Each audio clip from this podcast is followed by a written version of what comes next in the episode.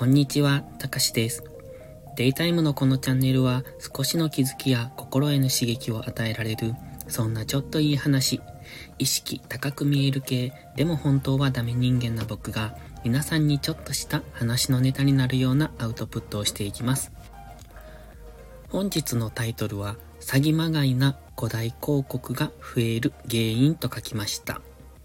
最近ね、何を見てても思うんですが、やはり古代広告、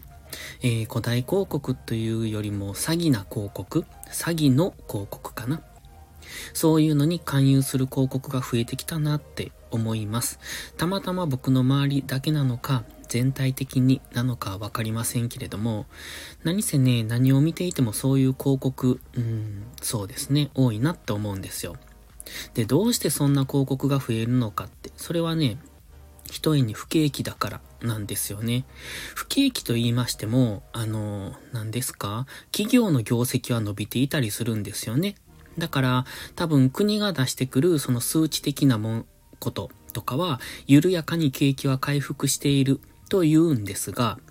うんと、昨日も言いましたけど、それが実際の給料に反映されていないのが現状だと思ってます。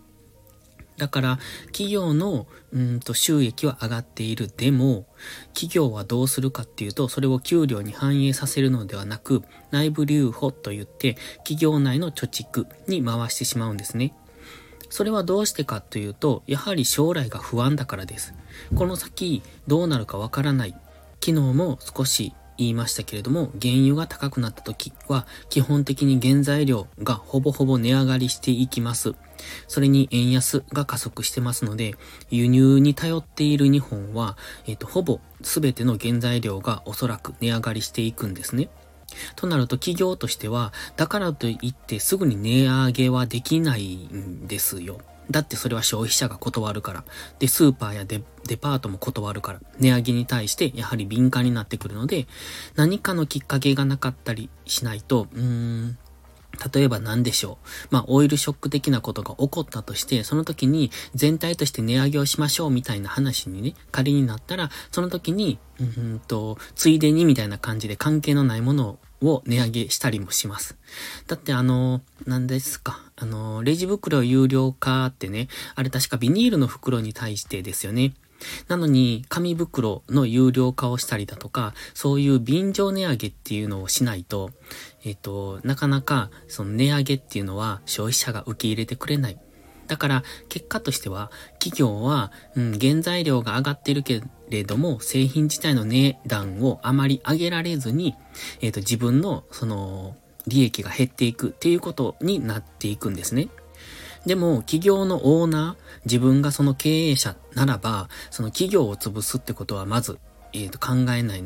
考えないというか、企業を潰さないことを考えるので、じゃあどうしようと思った時に、じゃあ、え、製品の値上げができないのであれば、その企業の貯金から少しずつ、そこを削りながら賄っていく。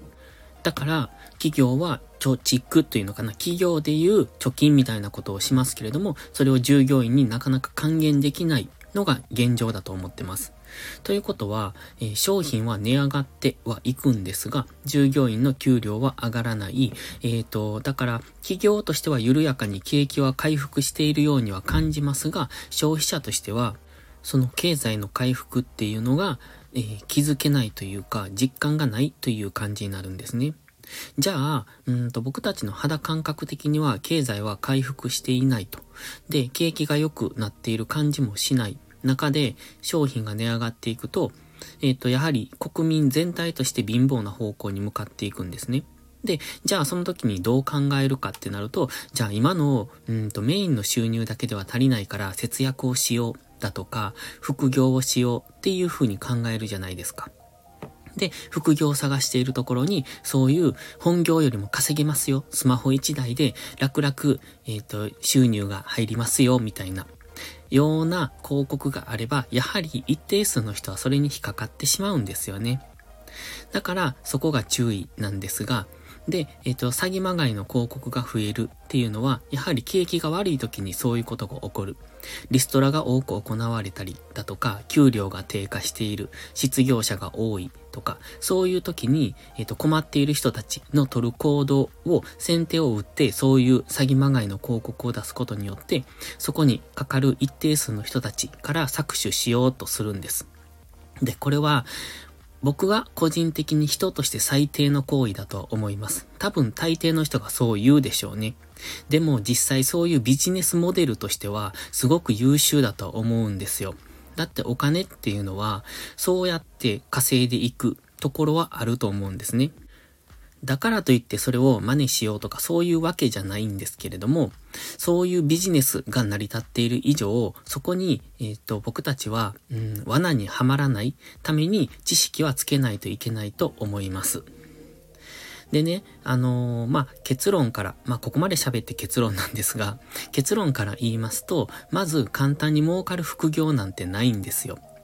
で、副業でスマホ一つで楽々収入みたいな、そんなので収入を得て、えー、本業よりもたくさん稼げちゃったみたいな、そういう広告もあると思うんですけれども、そんなことはまずありえないです。あの、ないって言うと嘘なんですが、それはもちろん稼げることもあると思いますよ。ブログで収入を得たりだとか、投資で収入を得ることは可能ですけれども、そんな楽して、えっ、ー、と、本業よりもたくさん稼げるなんてことは、よほどのことがないと。まあ、ビギナーズラックで稼げることもありますが、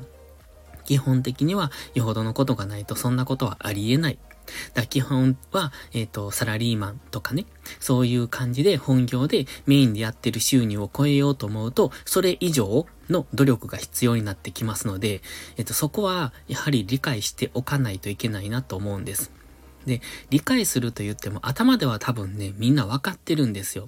でも、そうやって窮地に追い込まれた時っていうの、時の人の思考っていうのが、やはり、えっ、とね、ギャンブルっぽくなってしまうと思うんです。うんと、本当に困った時っていうのは1か8かをかけてしまうんですよね。で、えっ、ー、と、可能性が1、えっ、ー、と、1%の成功率で99%がダメだと分かってても、その成功した時のリターンが大きければ大きいほどそっちにかけてしまう。それはもうギャンブルなんですが、やはり人の思考っていうのはそういう方向に行ってしまうんですよ。なので、そういう窮地に追い込まれた時ほど冷静に判断する。っていうことが必要。ただ、冷静にと言っても、うーん、なかなか難しいですよね。自分自身で冷静になることはできないかもしれない。だから、周りの意見っていうのは大切だとは思うんですけれども、その周りの意見もね、うんと、今の世間の考え方では、うん、せいぜいね、例えばコンビニでバイトすれば、みたいな、そんな返事が返ってくるのが、うん、せいぜいそんなところじゃないのかなと思いますが、うんと、そうじゃないと僕は思いますので、ちょっと周りの意見を参考にするのも、うん、個人的には微妙だなとは思ってます。ただね、その、そういった詐欺まがいのところ、ことに、合わないためには、一旦冷静になる必要があるので、周りの意見を聞くことは大切だと思います。やっぱり自分一人で考えてると、どんどんどんどん悪い方向に考えてしまいますし、何が正しいのか間違っているのかっていうことがわからなくなってしまう時があるので、その辺は、えっ、ー、と、第三者の意見を入れることも大切ですね。ただ、この詐欺まがいの広告見ていて本当に腹が立つんですよね。もうなんか吊るし上げたくなるぐらい。まあ僕にはそんな力はないので何もできないんですけれども。だからそういうのを見ていて、その弱者を食い物にするっていうのは人として最低だと思いますし、滅んでほしいなと個人的には思います。ただ、えっ、と、そういうビジネスが成り立っているのも確かですし、それは、それで、先ほども言いましたけれども、えっ、と、お金を稼ぐっていう意味では、ある意味優秀な方法だとも思いますので、ちょっと、あの、心境的には微妙なんですけれどもね。あの、決してそれを許してるわけじゃないですよ。僕としてはすごく嫌で、撲滅したい、欲しいとは思いますが、自分には何もできないので、えっ、ー、と、見ていることしかできない。だからこうやって、えっ、と、自分が発信することで、それに気づいてくれる、それに引っかからない、うん、人うんと、未来、将来的にそれに引っかからないために発信することぐらいしかできないかなと思ったので、今回はそんな話をしてみました。ここのところ立て続けにちょっと、なんでしょう なんともこの、ネガティブな配信になってしまってますけれども、まあ自分の思ったところをたまにこう言って、うんと主観、思いっきり主観ですけれどもね、それを交えて喋るのもいいかなって思いましたので、今回はこんな感じで話してみました。では、また次回の配信でお会いしましょう。たかしでした。バイバイ。